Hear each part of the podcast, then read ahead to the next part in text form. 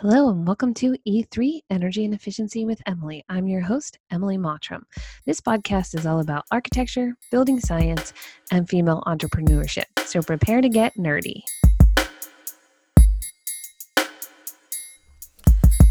I have to tell you that on today's podcast with Bronwyn, we actually just jumped right in and started talking. And I thought, I need to start recording all this great information that we have. So we're just going to jump straight into the conversation here today with Bronwyn Barry. She is an architect and a passive house consultant out in California.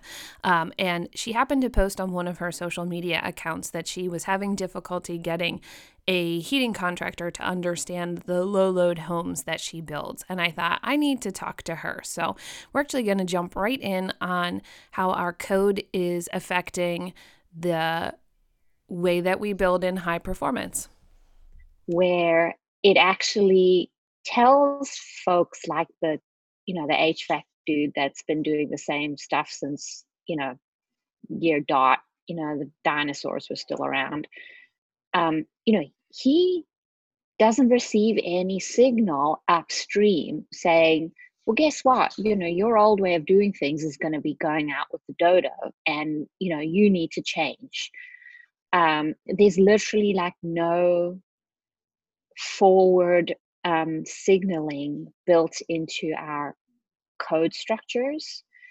Um, and you know, here in California, we have a reach code structure and we have a green code but none of those really also you know send an early signal to the market before the building code comes in behind and gets updated. So you know as i say the building code is like you know 10 15 years behind of where the market really should be and where people like yourself and myself are actually already building.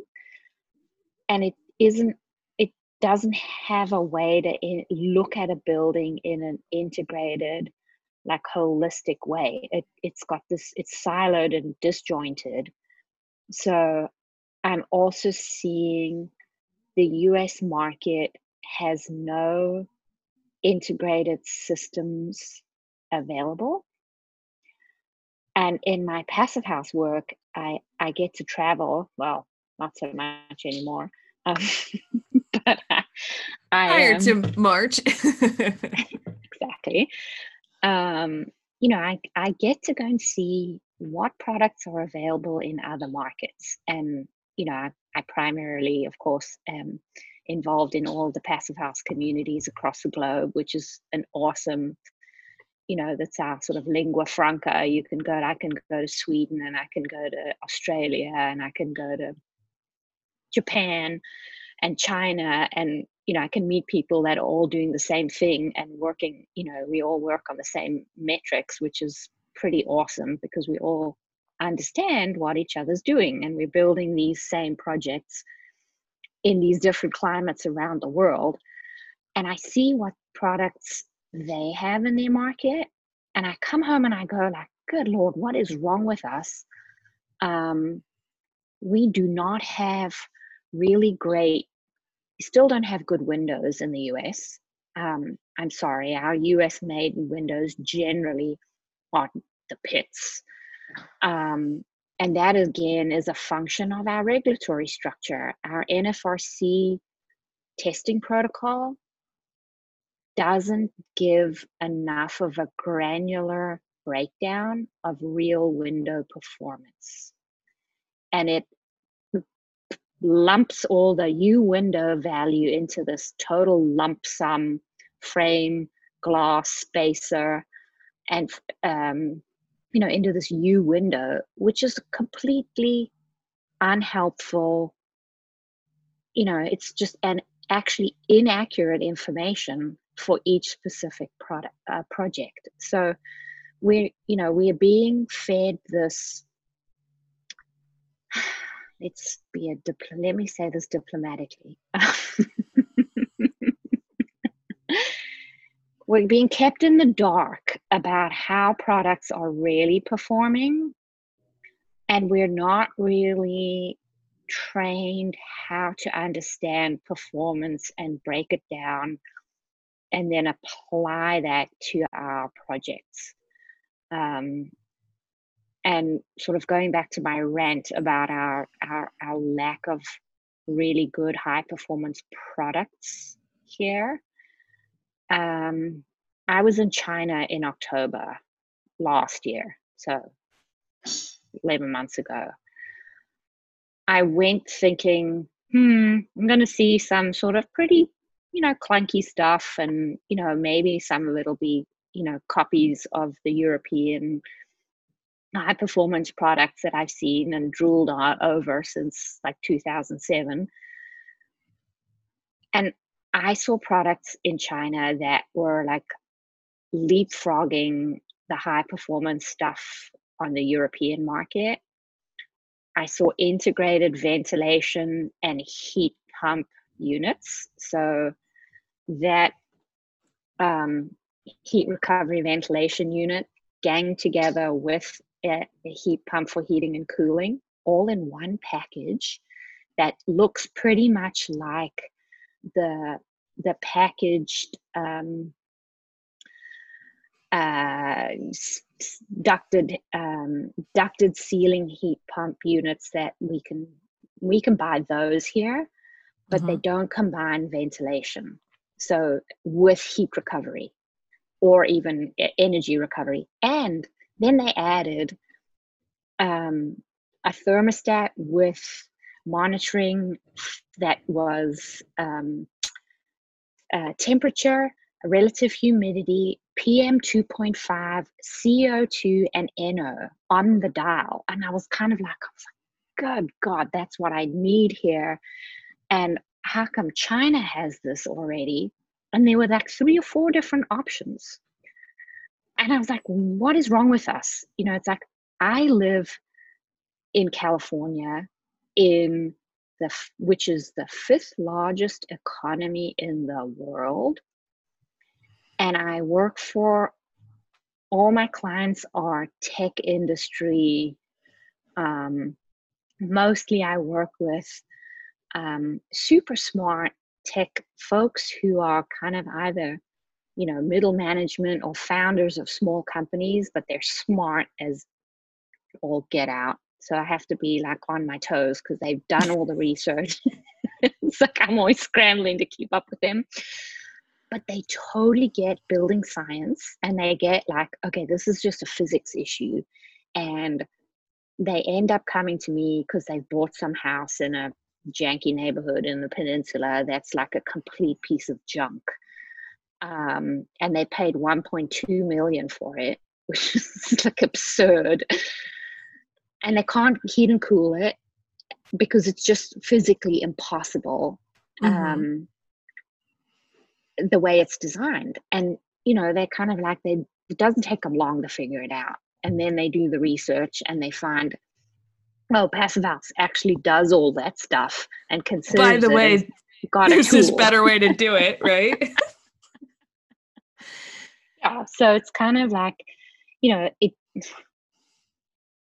yeah but again i i end up designing these projects and i have to cobble together different components from different places and i don't have the selection that's available on other sort of more developed markets and i think that's just shockingly you know it really sad. Yeah, especially when you talk about Windows, because this is what makes just very little sense to me. The Europeans sort of perfected a lot of the triple pane a long time ago. So we should have something comparable to that by now. And there are people yeah. who were like, oh, well, we have triple pane windows. And I was like, yeah, th- that's not exactly the same thing.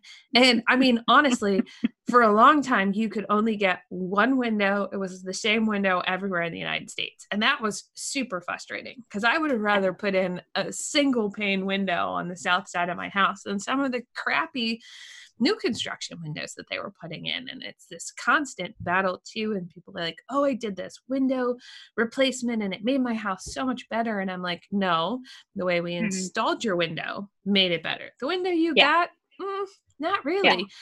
Yeah, mediocre have, at best. they have all this money to market to people to sell these windows that they have. Let's put some of that money into the technology and start competing on a broader scale because, like you said, you know, California is one of the biggest economic areas, but like the United States as a whole is also one of the biggest polluters. Huge. We yeah. need to be recognizing that and talking about this idea of house as a system is you know we do a lot of integrated design. I think a lot of people in the building performance world passive house you know whatever yep. are looking at that and understand that this is a system but it's so frustrating that even depending on the parts of the country that you're in you get this stuff where it's like okay you know we designed this. We're like okay we need heat pumps. This is kind of roughly where we want to locate them. Now i as an architect i'm not going to run i run an energy model so i have a pretty good idea where it is but i'm not going to tell you the heating contractor this is exactly the size i'm not a mechanical engineer but I have a pretty good idea. So if you come mm-hmm. back to me and your heating system is double the size my energy model says, then I'm going to say, wait a second. Something wrong. Yeah. Something's wrong here. And that we aren't heating the same way. It's the same with education to our clients then after they get into these structures is like they're all worried like oh i don't want to turn my heat above, above 68 and i'm like well if you didn't buy in to the thermostat on the wall then it's whatever temperature it is at the ceiling. And if you want it to be 68 down here you're going to have to turn that up. And oh by the way it's not pumping 180 degree water through the system. If if you want it to be 70 degrees, it's pumping 70 or 80 degree air because it doesn't have to heat everything to and so it's it's like a totally different mindset to get them to understand this technology and i'm like it will work just turn it up like this isn't you know in maine we still have a lot of fuel oil which i i hope you don't have any of this in california still but we still no we have gas we have all everything's all natural not natural, it's fossil fuel gas, which yes. is equally, you know, it's just another yeah, fossil fuel. Exactly. And uh, hard to come by too, and mm-hmm. volatile mm-hmm. and lots of other things. We used to have fuel oil, and one of the mm-hmm. things back in the day when we were when we were maybe more concerned about operational energy and not as focused on um, embodied energy and carbon and these other things that now have become critically important to solve. Um, we would be like, oh, set your thermostat back at night. It's like five to eight degree temperature swing. It'll save money. You know, it's like, no, we don't do that. Set this, set it, forget it, don't touch it. You know, exactly.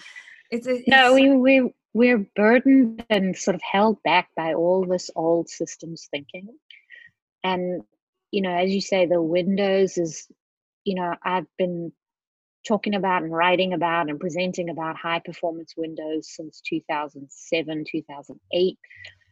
And I live not too far from Lawrence Berkeley Labs, and most of the window performance testing is done at LBNL. And I keep going up that hill and I keep showing them, hey, you know, like your your testing protocol that's been embedded in the NFRC testing protocol isn't granular enough and doesn't accurately represent how a window really performs in a building. So it doesn't communicate to the end user how good it actually is. And I have to say, I, I know those guys well and I love them and they've been doing, you know, good work. But it's an old tool that's too blunt for what we need in our market right now. And they have also been kind of guilty of pushing this triple pane in the old frame. And it's janky triple pane that really is basically not fixing the problem because your frame and your spacer actually end up having just even more of a problem uh, and causing more heat loss than your glass. And you know, every architect who's worth their salt knows that your project window performance isn't what is on the sticker from NFRC because the window performance changes depending on how big your window is, how many Muntin bar, if you have Muntin bars in it, how many windows are ganged together. You know, most architects end up putting a whole bunch of windows stacked together with, you know, um, mold frames. Um, you know, they do these complicated window uh, designs that literally every time you have more frame in your window, you lower the perform the overall performance, and that never gets accounted for in standard energy models and it's not accurately reflected in the NFRC rating. And I could go on at length about that. I've I've written and presented on it extensively since 2007, and I just still keep railing at that, and nothing's changed. well, so while we're talking about that for half a second, Bronwyn, as, as for people who are listening to the podcast, is there a place where they can read some of the stuff that you've written? Um, I I always put all of my stuff on SlideShare. Okay. Um, so I can send you the link, slideshare.net. If you just look up Bronwyn Barry slash slideshare.net, you will come across all sorts of my uh, presentations.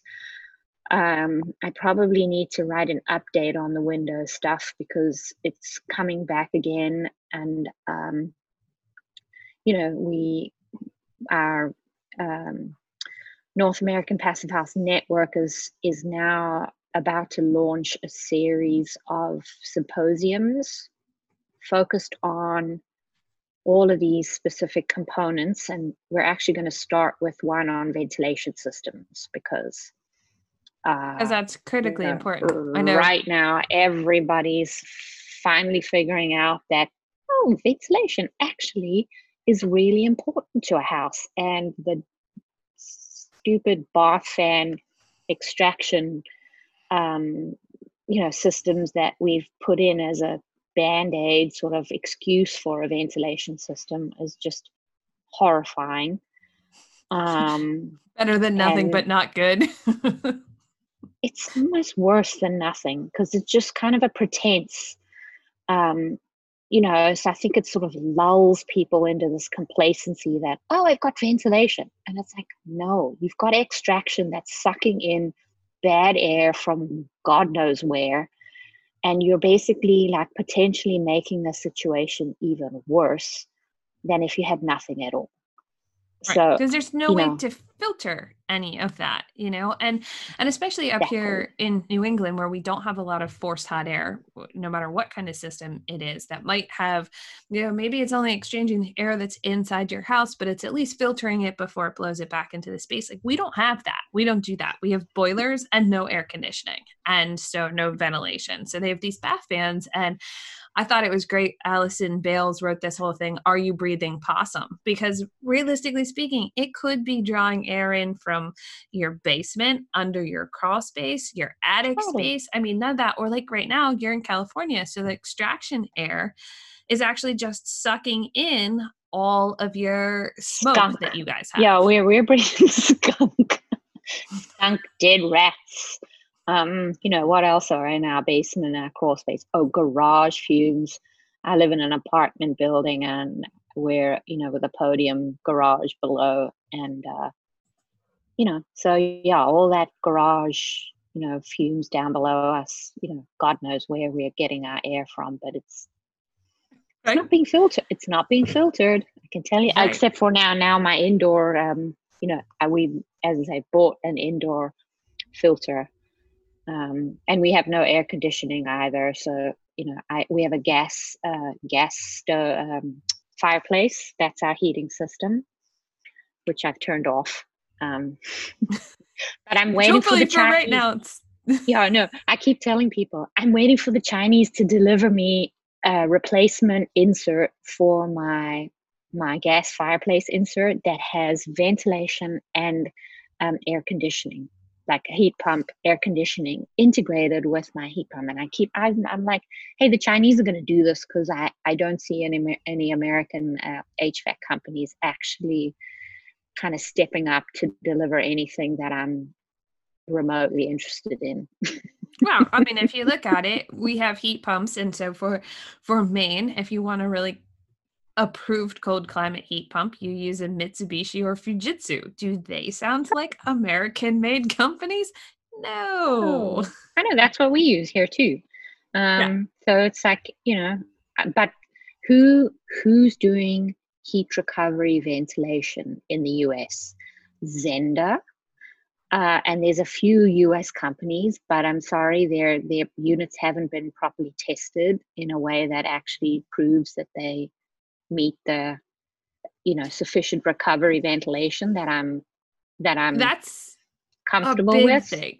Right so so commissioning of systems. So so not only have we talked a little bit about the house as a system and having to understand you know whether it's it's code and you sort of just pick and choose the parts of code that you know apply here or there unlike our code industry they seem to have hot points they understand this or they understand that but their you know ventilation just not even a thing but commissioning so i'm a HERS rater as well mm-hmm. and so part mm-hmm. of our commissioning on a assigning a HERS rating to a structure is if it has a ventilation system we have to test both the supply and the exhaust air at each port not just at the unit itself. So it's all well and good if you balance the system at the unit, but that doesn't mean anything to actually providing the air that's required to the space that it needs to go. And exactly. It's very surprising how little testing equipment that is approved for you to actually be able to do that. And Zehnder being the only one that comes out and commissions their systems, although I've heard pros and cons about how well they even do it sometimes because here's here's this great Zehnder system, but it's still being installed by some American installer generally. So it, it's a little questionable about how. I mean, and there's are. a learning curve to that, right? Because it's sure. a totally new system to our market. So, like, absolutely, like with no training for how to do that. Because, and it's just like your same dude doing the heat pump. You know, he's like never seen one of these things before. So he's kind of right. like, it's like, what's this octopus thing? Then I totally. forgot to label it. And then I can't remember, was this one extract or exhaust or where did it go? Because you have all these little tubes and stuff. And it's just, you know, or then you've got this mm-hmm. in the other system. I think Zehnder's the only one I think that is like one tube for each port wherever it goes. But a lot of them have ductwork, you know, so it'll have like yeah. one trunk no, line. We, we install to... the Zehnder's with the with the ductwork actually. So we we Do not yeah. use yeah, we don't use the Zehnder tubes because, they're, frankly, they're expensive. And we've done them a much simplified ducting design, but it's um, the builder that I've been lucky to work with, um, Alan Gilliland. He, uh, you know, he and our HVAC installer, they've kind of devised a really simplified uh, duct layout. But it's very important like he and I work right at the schematic design phase to make sure that I've got a layout that can actually accommodate this sort of simplified balanced ducting design um, that we've we found work works really really well. Um, but you know it's it's really important that the design is so far upstream you know, our HVAC design is embedded in my schematic design. I don't add it afterwards because it's important that all of my floor joists, my ceiling joists, and my room layout actually accommodates a smart HVAC system.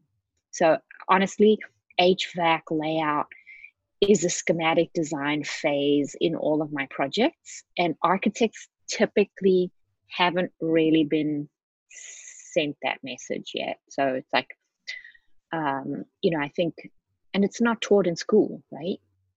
No, it's not taught in school. In fact, I mean, until I started doing energy consulting, I didn't know anything about heating heating yep. systems. And I mean, luckily for me, me, that was something I was really, really interested in early on in my career. So I was pretty young when I learned that. But there are there are plenty of architects out there who still are not you know and you you get onto big commercial projects and you have a whole team that's brought in and it's it's a much bigger thing but when you're talking residential i mean yeah. residential mep is kind of a thing that doesn't really exist non-existent except for, exactly. except for people say like oh in these you know really big multi-million dollar projects but sometimes not even those and that's no, really not even. depressing so yeah because no and i work critical. in it's very critical. You know my projects range from you know i would say in the bay area there's you know basically no custom homes in the bay area are affordable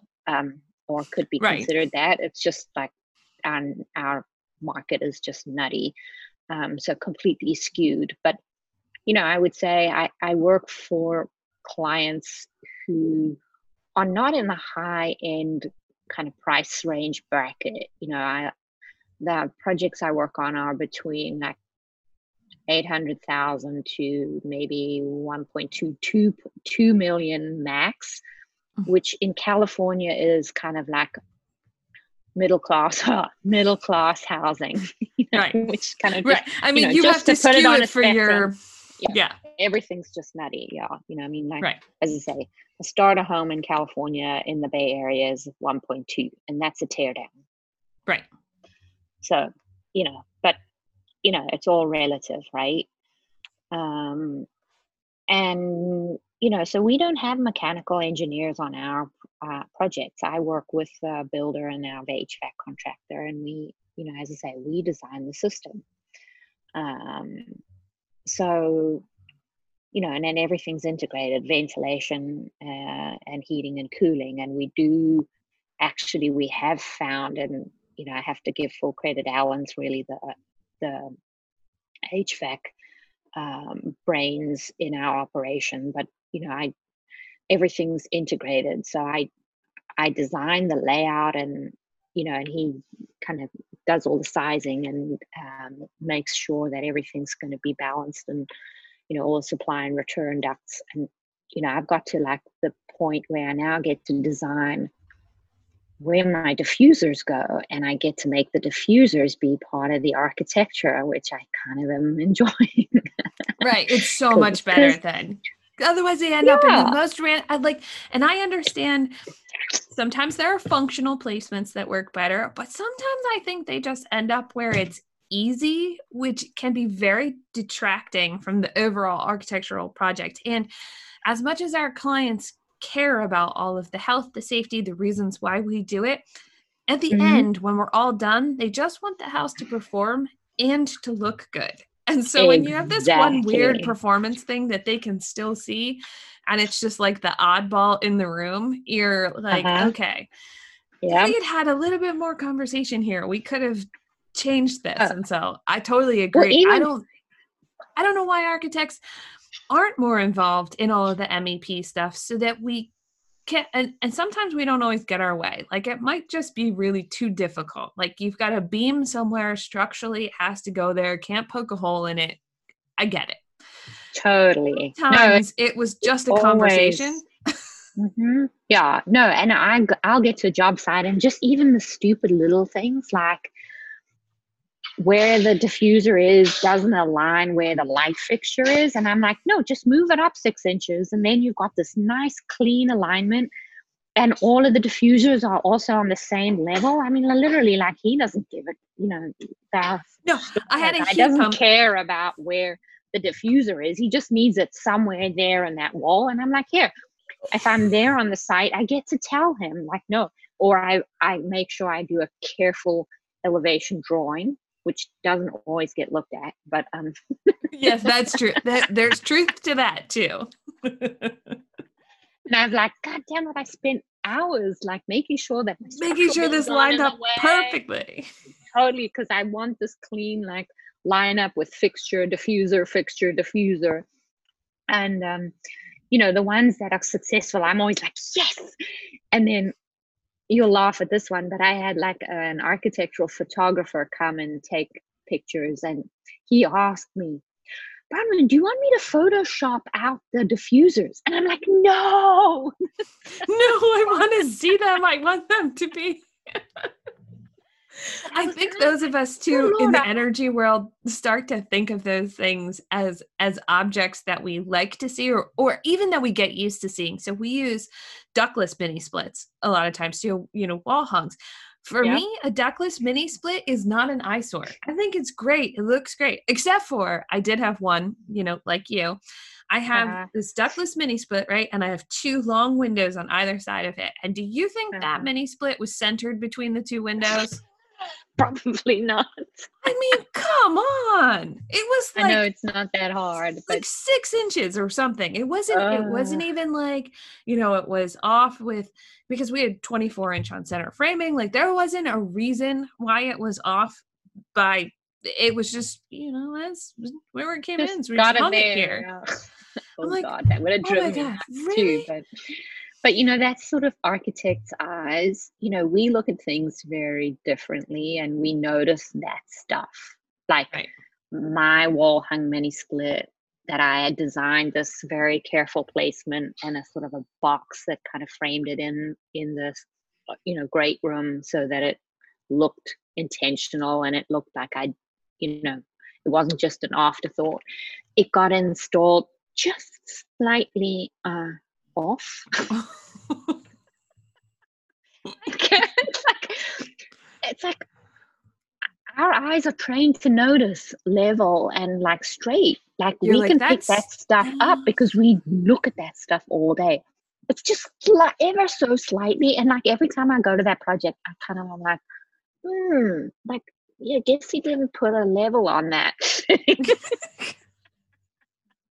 you know, it's like nobody else notices. And I'm like, it just sits there and I'm like, okay, like, am I going to lose my mind by, you know, like getting, you know, it's like, it's one of those things that it works just fine. The client hasn't noticed it. The contractor definitely hasn't noticed it. The HVAC guy didn't, but I do. sort of wonder if this is why, you know, in some cases, um, unfortunately, the trades kind of have this bad name. For some reason, people don't associate like artistry and craftsmanship with the trades right now. They used to, lots of beautiful structures, the preservationists who are trying to keep all this stuff, but like, architects still seem to have some kind of clout because maybe it's because we care about those things but like you walk into a house and the electrician puts the light switches and they're all kind of like this as you go down like how hard was it to snap a chalk line and hang them all at the same height like whichever mm-hmm. height you mm-hmm. picked i could mm-hmm. be comfortable with even if it's you know but yeah where's the attention to detail the craftsmanship the stuff that makes the next generation proud to join in want to preserve it yeah yeah and so that's part of the you know an issue that that i have in you know in in all the trades whether you know you're the builder the subcontractor you know hvac whatever mm. like I think building science is super cool. And maybe it's just because I'm really interested in it. But as yeah. an architect, I see this as the opportunity to be, be part of the next phase of building, you know, and get into this. And so I'm really yeah. struck by the people who are like, no, you know, my details don't work anymore because I have to meet some, you know, code or some something or other. I'm like, this is the opportunity for us to recreate those things in a better way. Why is exactly. that not exciting to us? Well, they haven't owned their design in an integrated way. They've left all the other stuff that's now they're seeing as thwarting their, you know, beautiful, like, you know, creation, they haven't actually gone down the line and made sure that all those other systems are integrated in the design and work together with it. So I think, you know, when I hear that, I always say, okay, well, that's because you're you failed as an architect to actually design your house as a system and the aesthetics of it actually are only one element. But if you, as you and I have done, go and actually start to own all the other elements of a building uh, construction process, which are the HVAC, you know, all the other systems, the mechanical, the electrical, and you get to detail those and make sure they all align and integrate then you won't have that problem. Right. you know you know because you'll already have understood them. And i think you know, to your point about the the trades sort of having lost the the, the craftsmanship, I think it's because it's going back to that that issue that I identified earlier with our whole industry has been siloed into these you know these uh, components of the building delivery process where architects have have sort of decided or been trained to only own the aesthetics and like how the light fixtures go. Where and in the trades you know they're component you know compartmentalized into plumbing electrical hvac and none of them see the other the impact of each other's work on the end product. So you know but that's the role of the architect.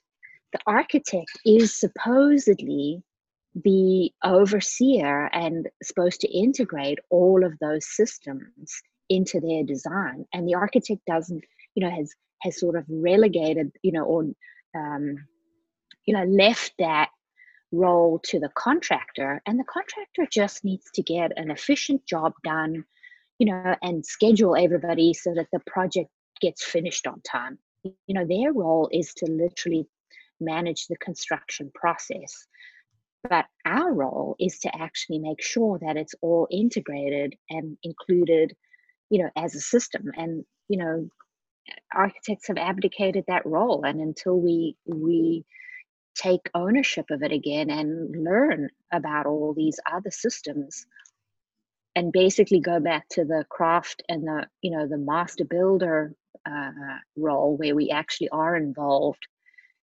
in the construction phase then you know i'm it's like i i hear that same moan all the time and i just think like well go and do your job properly. Yeah no i agree. We have either relegated it to contractors we've been pushed from from that presence I don't know. Um, in the residential world, I don't know exactly when that happened, um, but it's fairly common for a for for a client never to come to an architect to begin with, just to you know go up to a builder, hey, can you build this for me? And we need yep. to re-educate the client base as to why some of these things are important. And sure, there's I, I always say this on the podcast. People have heard me say this a lot of times. I have a really unpopular opinion about lots of things. And one of those things is maybe Love everybody it. shouldn't build a new construction home if you can't afford to do it correctly. And that we're building building stock that we then tear down. What's yeah. that doing for our environment? And mm-hmm. as, as an architect, I I love old things. I love the stuff that came before us. But what is the point of preserving these things that we have if we're not going to be here in how many years because we just continue to do and if you look at societies that did preserve the things that they had that were old, they took care in them. They lasted a long time. There are wood doors in Italy that have been there for 500 years that someone just painted as often as it needed to be painted. You know, Instead, yep. here we're just like, well, we'll just push it down and we'll start over. And what kind of impact does that have to our environment and our society and the stuff that we have? And sure, have we made mistakes in building science as we improve it? Absolutely. You know, the worst thing that you want to hear as a contractor or an architect is like, oh, we made this choice in the building and it rotted for some water management detail, right? Obviously so in the 70s when they were building sick building syndromes they you know they, didn't know they were changing the house as a system which is why it's so critically important for the building trades mm. to understand the house as a system because we now have products and things in our environment and they're not my favorite thing to say when people ask me oh what should i use or what should i do? is like well it depends. I mean i need to look at the whole like i don't say that all the time and they right. want to know cost right? Like how much, right. is going to cost me to do this? You're like oh lord yeah I mean, I, I don't know. How much is it going to cost you not to do this? How important is that granite countertop if you're sick every year and you have to pay the doctor bill because we didn't do anything about the fact that you have a wet basement or, you know, that you you didn't do a ventilation system and your bath fan is sucking air in through your attic insulation which you know i mean sure it would be great if we thought that no rodents and no critters ever lived in our structures but that's a totally unrealistic scenario.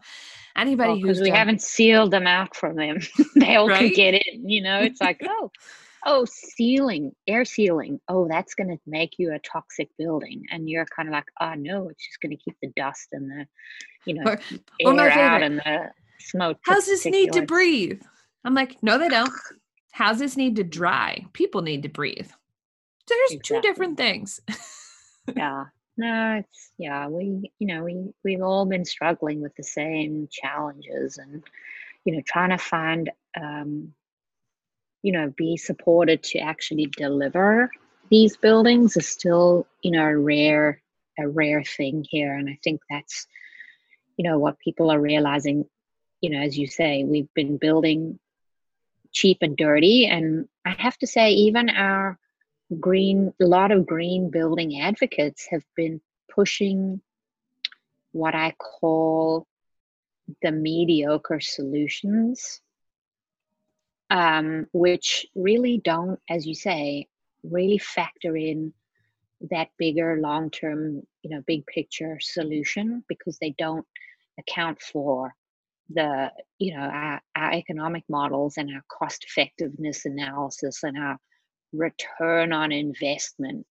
God if there's anything in construction that drives me nutty is like what's the return on investment? And you're like look how come you apply that to to this but you don't apply that to your car your you know all the other tv and the refrigerator and the other you know expensive bling that you add onto your house that you you know oh but your windows have to have a return on investment come That's on because- like There's a common misconception that your house is an asset, but it is a liability. And that is that is a mindset that too many people have unless you own your house outright and you are Mhm. making some kind of income on your house it is still a liability. It remains a liability until you sell it and you get some money for it then it's an asset. Because otherwise you still have to pay taxes on it. You still have to pay maintenance and upkeep on it. Like there's there's this thing it's like oh You we realize that with our cars. operation. Yeah Mhm. and they depreciate or whatever. I like i i can't seem to get the mindset and this is the most expensive thing that you'll probably single purchase buy right your house is probably the most expensive thing you own. Yeah. why is that not not worth the percentage to do it right the first time? Sure there are some things that you can change. We've talked a lot on the bs and beer show about you know planning for renovation in mind because people like to renovate and do other things. It's this whole great idea of the insulation layers and then the service cavity. So like okay you want to renovate something just don't get in my walls. And you know, there's Mhm. There's so many things that can can go into that but we haven't realized that this is an expensive liability that we get ourselves into which is why i have the op- unpopular opinion that maybe not everybody should own or build a single family residence. And then if we have to be providing better housing for people there are mm-hmm. ways to do it cheaper and more cost effectively than one at a time single family Hallelujah, girlfriend. You're singing my song. so yeah. I don't know. I mean, it's it's hard and it's a struggle, and it's you know the from the environmental perspective is starting with something that is existing. The best way to go. That really depends on how much work you have to do with it, how well it was constructed to begin with. I mean, there's some beautiful Mhm. houses built in the 1800s that have been upkept and are prime for a deep energy retrofit with natural materials and cutting out petroleum based stuff. And there are some really crappy things built in the 80s, the 90s, the 2000s that, Yeah, as much as you That hate won't to say last it, as long as the 30 year mortgage. right? I uh, I know projects exactly like that. I go into them and I see there are these monstrosities built in gated communities here in California, and they are absolute junk.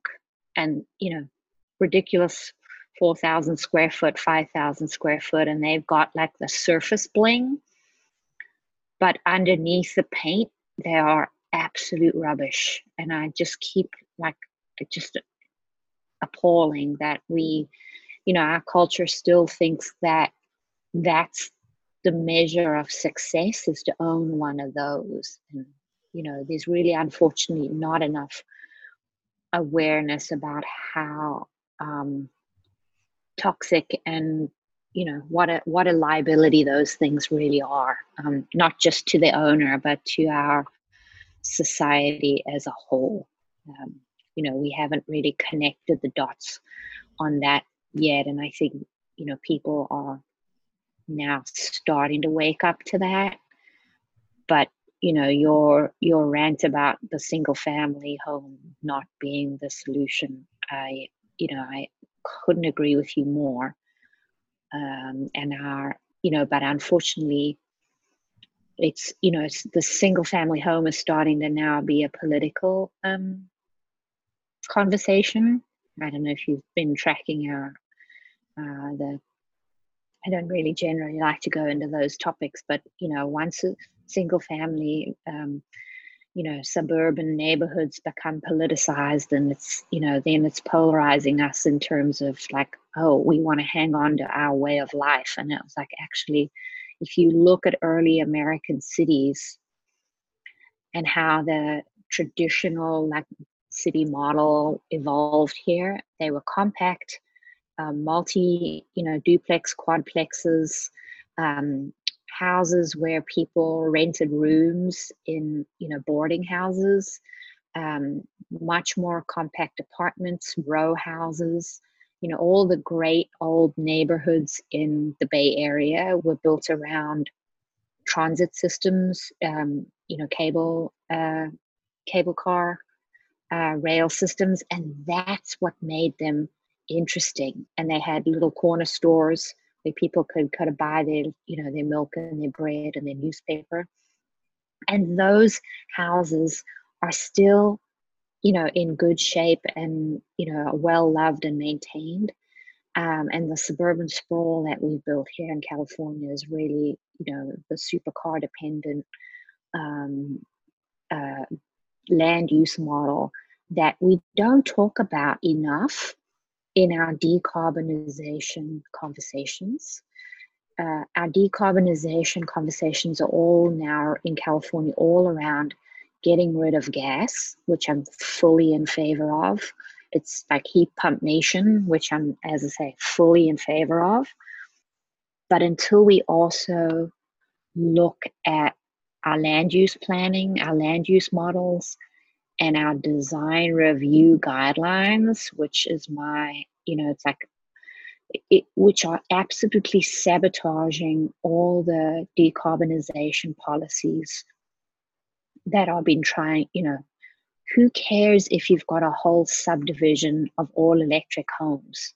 Because those homes are still reliant on cars and they are reliant on, you know, they just can't by natural, you know, by just the very nature of their detached single familyness are not as efficient as you know a three story multifamily building with six or eight units in a neighborhood that has a park and a and a you know light rail or bicycles.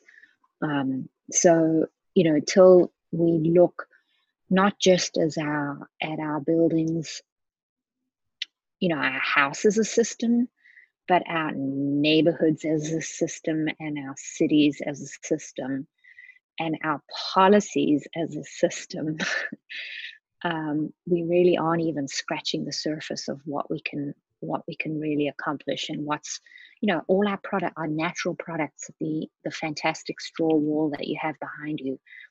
None of those get to be really efficient if we're just you know building detached straw bale lovely homes in you know pristine rural communities. That's should be for farm farm workers only. Um, and our firestorms in California, all these rural communities that are getting burned out year after year after year, and insurance companies will no longer insure those homes, so they literally can't rebuild.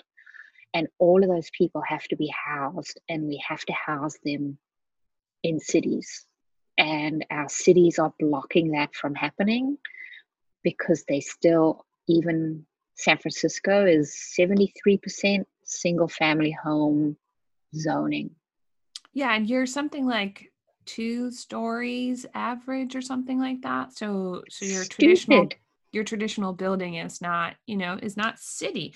Um and the straw wall behind me is um, all about i don't know if you've read, read bruce king's book the new carbon architecture and we were talking about you know the, all this money that we've put into researching petroleum based products. Why couldn't we have figured out we build um, apparently across the world we grow um, enough straw to cover all of australia like 720 hectares mm-hmm. of straw or something and what they can do with it and how they've used it in panelization with clt to build I think nine stories is like the height that they've got. You know, like so how do we transform these products into into cities? But I think the biggest miss that we had with all this urban sprawl was the best part about going to European cities is being able to get on the bus or the train and go pretty much anywhere. Right or yep. walk. Yes, they all walk, which which is a Everywhere. whole other health crisis issue that we have surrounding what we currently do. Hypertension, sitting all the time, not getting mm. anywhere, like this constant fascination with like crazy exercise programs that nobody says to like just walk somewhere. like we live a mile from the post office the other day. I had to mail something, so I walked to the post office. And yeah, it's uphill, but who cares? you know? So like yeah. we don't walk. Yeah, and I and Bruce's work is fantastic. And I actually know Bruce, and uh, you know, he's he's a California fellow Californian. But here, what I what I keep going back to is our building codes actually prevent systems like straw walls and the panelized wall straw systems that I have brought speakers out from Europe like years ago to talk about this.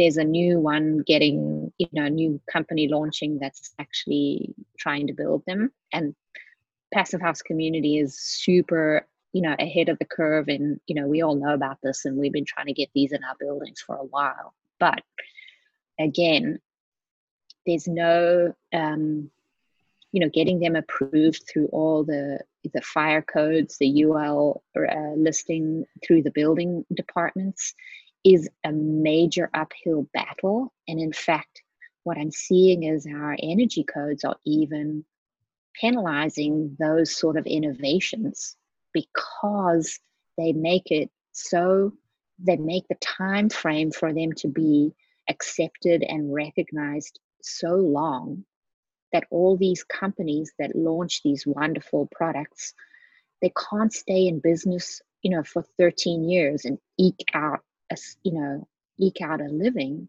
before they become recognized. And so right. Well and a lot of those companies don't have like you had said earlier is it's not just thinking about your building or your house as a system but it's you know the building codes as a system as part of the system but policy as well. So like if you look at this they don't have you know these these companies who are maybe trying to do something that is more grassroots or you know more environment they don't have the money and backing behind it to do all the policy lobbying that allows it to be possible and that's what the hardest but like part of the reason that maybe we don't have better windows in the united states is because the people who are currently making windows have a lot of money who can sway policy and it's like exactly and they actually the um, policy, Mm-hmm. even if they agree with it you know they like well these other you know things it's just the same with the um national home builders association seems to always try to strike a lot of the energy code stuff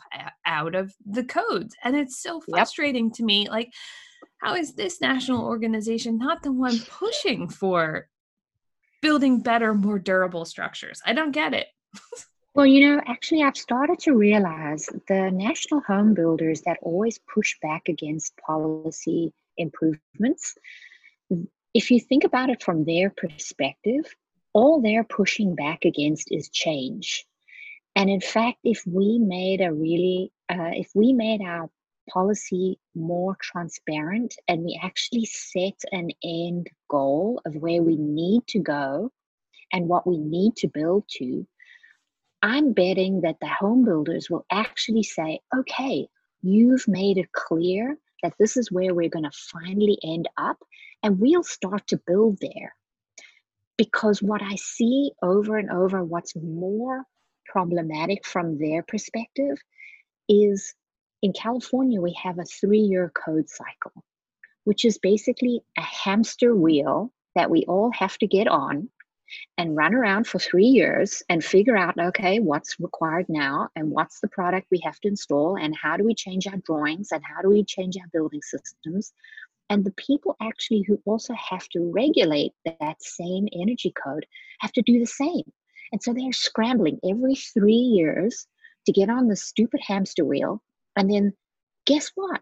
Once you finally get really settled and you know what the hell you're doing the next three year code cycle comes along and you've got to get back on the hamster wheel and do the same stupid cycle over and over again. And any business person that looks at that and thinks that, oh, I'm going to willingly accept another change every three years and never have a clear uh, end goal in uh, identified, honestly, I have to say, I'm now at the point where I'm like, no wonder the home builders associations never want any change. And I think, and I've seen this in British Columbia um, with the STEP code, where they basically transformed the code structure for their REACH codes. And they said, there's the end goal. And they identified exactly what the targets were. And by the way, one of the op- options on that end goal is passive house certification. And then they dialed back the steps and they said, okay, this is where we are right now. By 2032, that's where we want everybody to get to. And here are the incremental steps. And you can decide, each city can say which one of the steps we want to, you know, sign on to being our baseline. But anybody who wants to go ahead, they're the targets. And manufacturers actually also saw that and they said, oh, okay, now we know what it is. They now have five certified passive house windows being made in British Columbia. So it's transformed the industry, not just for the top end of the spectrum, the people going to passive house already, but everybody in between can now access a choice of much higher performance products and they can see they can also builders can also differentiate what their pro- what code level their product is at. And buyers can say oh my god you're just building down to this bottom end but the builder next door is building to the top end and i can now choose which one of those i want. And that is completely transforming the market.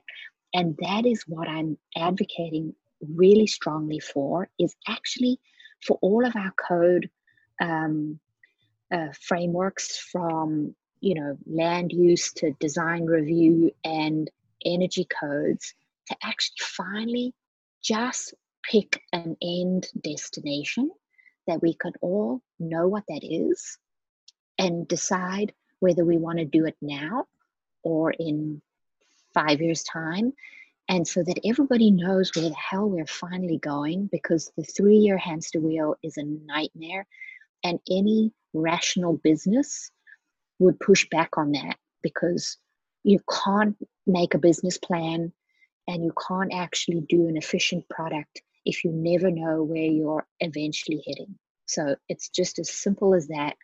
Pick a goddamn destination and let us know what the hell it is.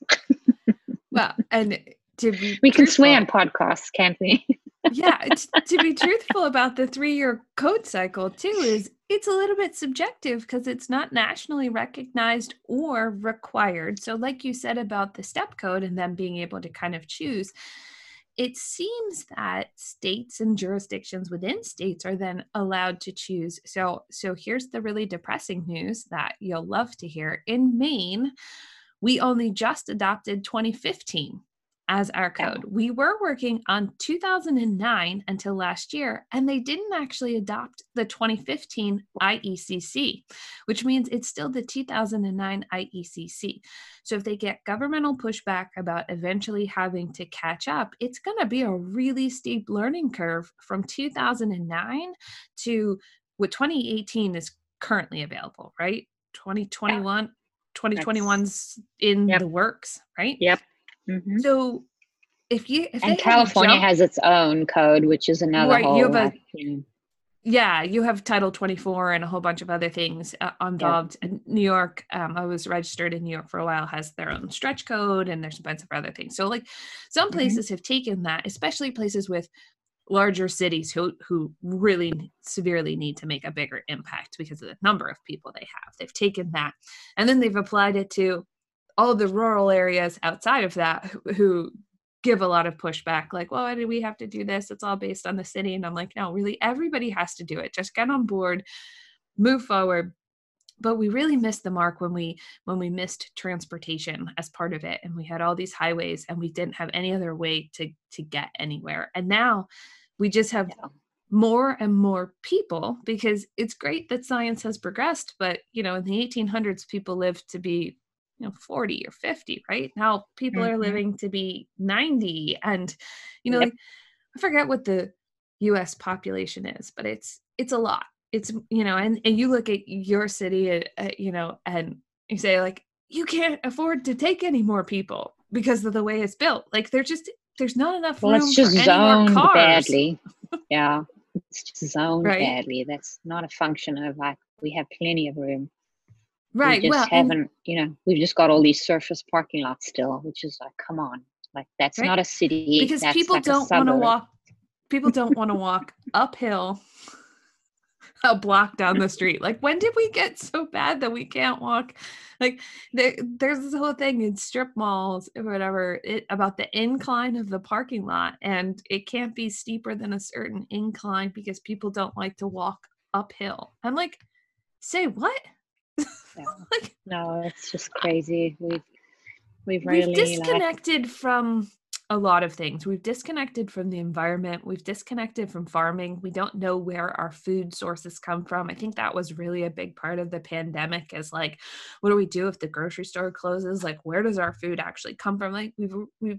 disconnected from public transportation and other people, right? You know, like we all live in these suburbs and we drive into our garage and we go into our house and we don't talk to our neighbors. And I just did a Mhm. podcast last week on sustainable communities and you know what makes these communities so inviting because people don't know what they like anymore which is really sad like uh, someone came to me and they're like oh i want this 2500 square foot house i'm like square footage is just a number that the tax Yep. department gets to use to tax you on your house let's talk about what you actually need what you want how it functions and if i'm any Mm. good as an architect i will give you everything you need and want within whatever the square footage ends up being. Maybe it's more than you thought, maybe it's less than you thought. I don't know. But let's not Uh-huh. talk square footage because that's an arbitrary number that somebody told you you needed and it's not really yeah. applicable.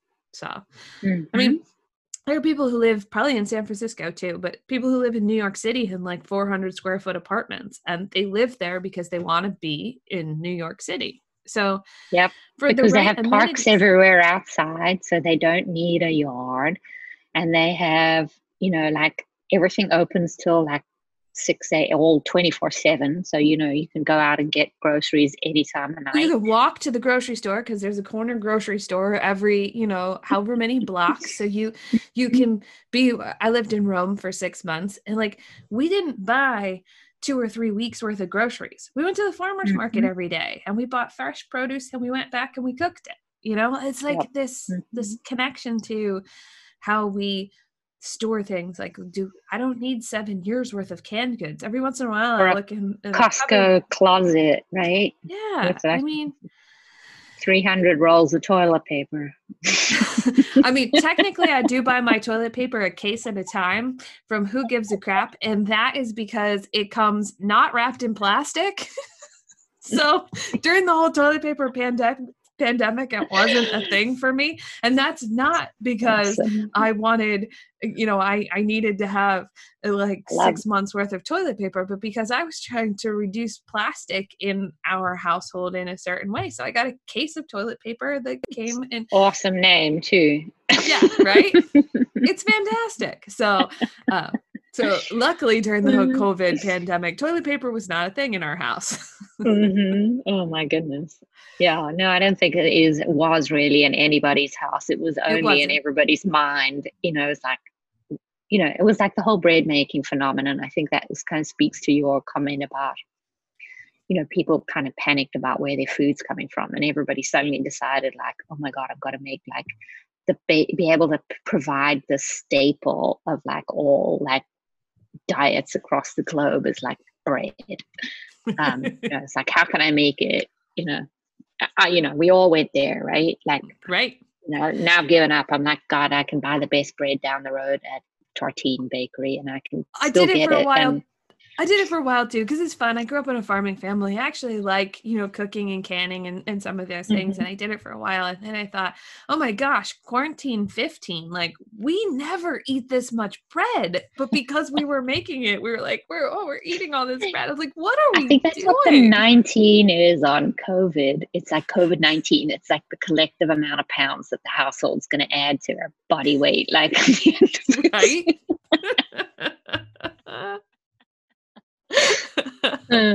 yeah. Oh, that's totally true. Well, we've been talking for about an hour, so I don't want to take up too much of your time, and I apologize for being late to the show. Um, but I always like to end the podcast with any. Do you have any resources or books or anything that you think, um, in general? And my uh, listeners are actually builders, other architects, and homeowners. So if you have any resources where you're like, this is something everyone should read or research or follow. Um, what's your sure? I've got okay. So two things. The best thing I ever did for my architectural training and for myself was to pay take the certified passive house consultant designer training it was the foundation that i built everything that i you know do and how i view the world through that lens and it was you know 10 days back then and now it's five days and you can do it all online. So naphnetwork.org i am the board president and we do the best amazing training with certification available in the us using ip units. Um, and it's basic fundamental building science. It applies to every kind of building that you're going to design, whether you do passive house or not. Um, and it really um, is just, you know, the best investment I made in my own career. So um, that would be the takeaway that I would say. Uh, naphnetwork.org and go and sign up for training because we're doing them online and uh, you know, Massachusetts actually is subsidizing those. So thank you, Mass Saves, paying 50% of your uh, tuition fee, uh, which NYSERDA did a while ago, and we're hoping they'll re up that. Um, that was actually when I did it. Um, I have so many acronyms after my name. I just don't use any of them anymore. But uh, when I was living in New York and NYSERDA was subsidizing it, I thought uh, I had a ton of energy background at the time. I had been doing it. Uh, energy auditing for a long time. I had done, you know, Building Performance Institute. Yep. I had done HERS ratings, had done a lot of things, and I thought I'm going to learn something from Passive House that I don't already know. And so I'm going to mm-hmm. take this training too. And so I knew all the underlying building science stuff, I already understood the physics and why it was important.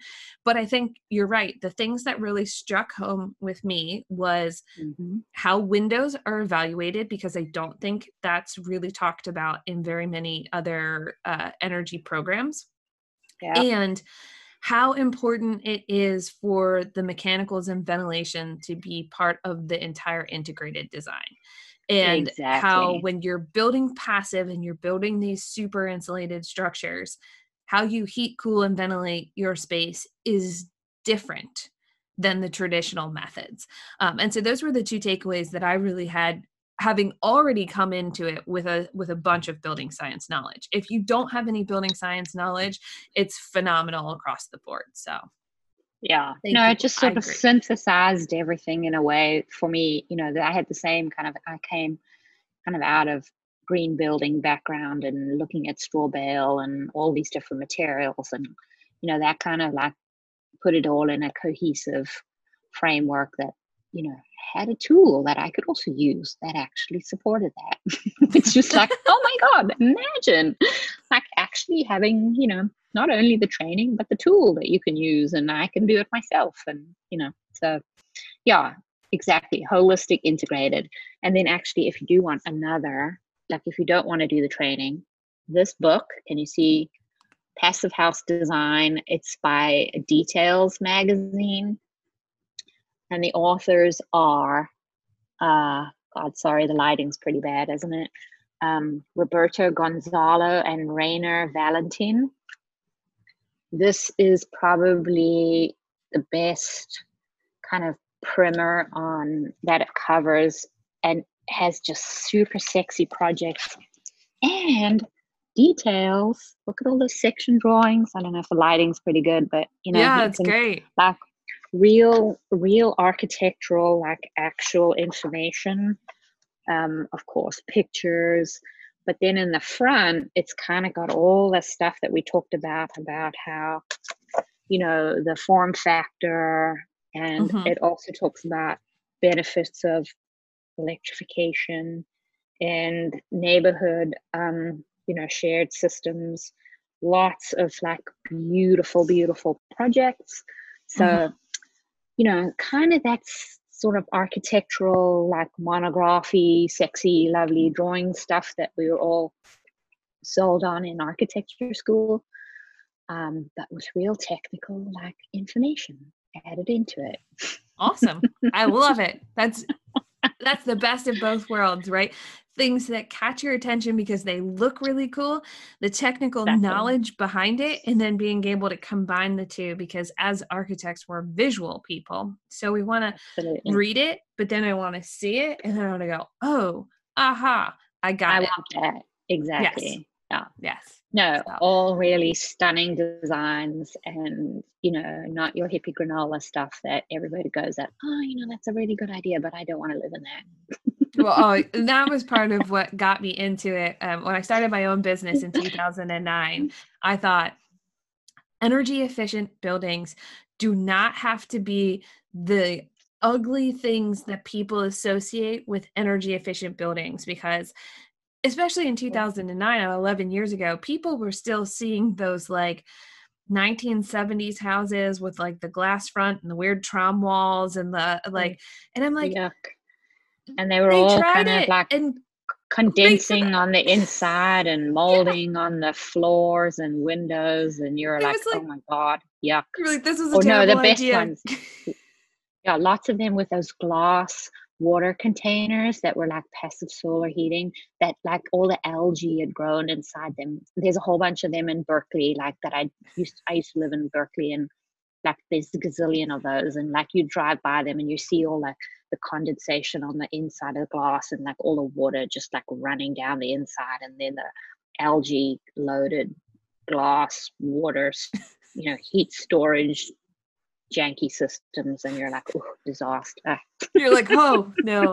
And I mean, more power to them. They were trying something different. That just wasn't it. So, no, yeah.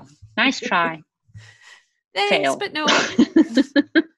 No, we've learned a lot since then. And so that was part of, you know, Maine actually has a really great building science community, which is phenomenal. You guys are awesome up there. I uh I love Maybe in spite of up. the codes. I loved right? my visit up there. No, because you know what? The thing that actually drives efficiency in Maine is that you actually have real weather, and like, you know, you like you can't survive in, in, a house that's not. That's true. When insulated. it's negative fifteen in February and you don't have any insulation in your house, it's cold. Exactly. Or you're spending your whole day like feeding your stupid wood stove fire to actually just like stay alive, right? Like, and or, that gets old really fast we when we first moved um, my husband is from maine but when we first moved here after we decided we flipped a coin he won we moved to his side of the family we moved to maine it was great um, we bought a house that was built in 1924 and i don't remember whether it was in like 09 or when the market was really really bad right and the mm-hmm. cost of fuel oil went up to like $5 a gallon. And we were young in our early 20s and it cost $4,000 to heat our house. Like yeah. that is a major factor for people to be like, "Oh, okay, we got to do something different here." Because yeah. now, thankfully, we had sort of set up where we put money aside every month and we had kind of planned for, you know, but if you don't plan for that, that winter time when it comes around and it's nine months of heating season and the cost of fuel oil is not something that you can do anything about you are subjected to that. So yeah. Well and just, just a reminder. Yeah on the inverse of that in california my family out in walnut creek their house costs them six to eight hundred bucks a month to air condition So it's sort of exactly the same, but in a different climate, and exactly yeah. the same solutions apply to how to build the building better to actually eliminate that cost. And, you know, again, nobody talks about that. And, you know, as you said, you know, we buy these houses because they're 4,000 square foot and they've got like a granite countertop. We don't look at how they operate and like whether we're actually even comfortable in them because that's not on the radar. Um, so, you know, we could talk all day, and I do have to go. Um, I do too. I'm sorry. I'm just so enjoying this so much. Thank you so much for talking to me. We'll have to get together again when the travel bans are over and we eventually One make day. it out there. If, if California hasn't burned, uh, please be safe. as you're dealing oh, and your... some of my favorite people live in Maine, so I would love to come and hang out with uh, absolutely you know, Chris Corson and um, Tedd Benson and Emma, Naomi and mm-hmm. the whole passive house community in in Maine is fantastic people. So um, yeah, fantastic to hang out with you, Emily. It was great to uh, meet you. Finally. Having you on and the show. yeah, thank you so much. Thanks for tuning in to the E3 podcast. I hope you guys have been enjoying these episodes as much as I have. I've had some really interesting guests, a lot of great professionals in the building science and architecture and building realm. So, thank you to all the guests that have been on. If you're enjoying the podcast, like and share on iTunes, Spotify, Stitcher, or leave me a comment on the website. And if there's somebody you'd like to hear from or you'd like me to have on the podcast, send me an email, emily at mottramarch.com. Otherwise, have a fantastic weekend and we'll see you again next week.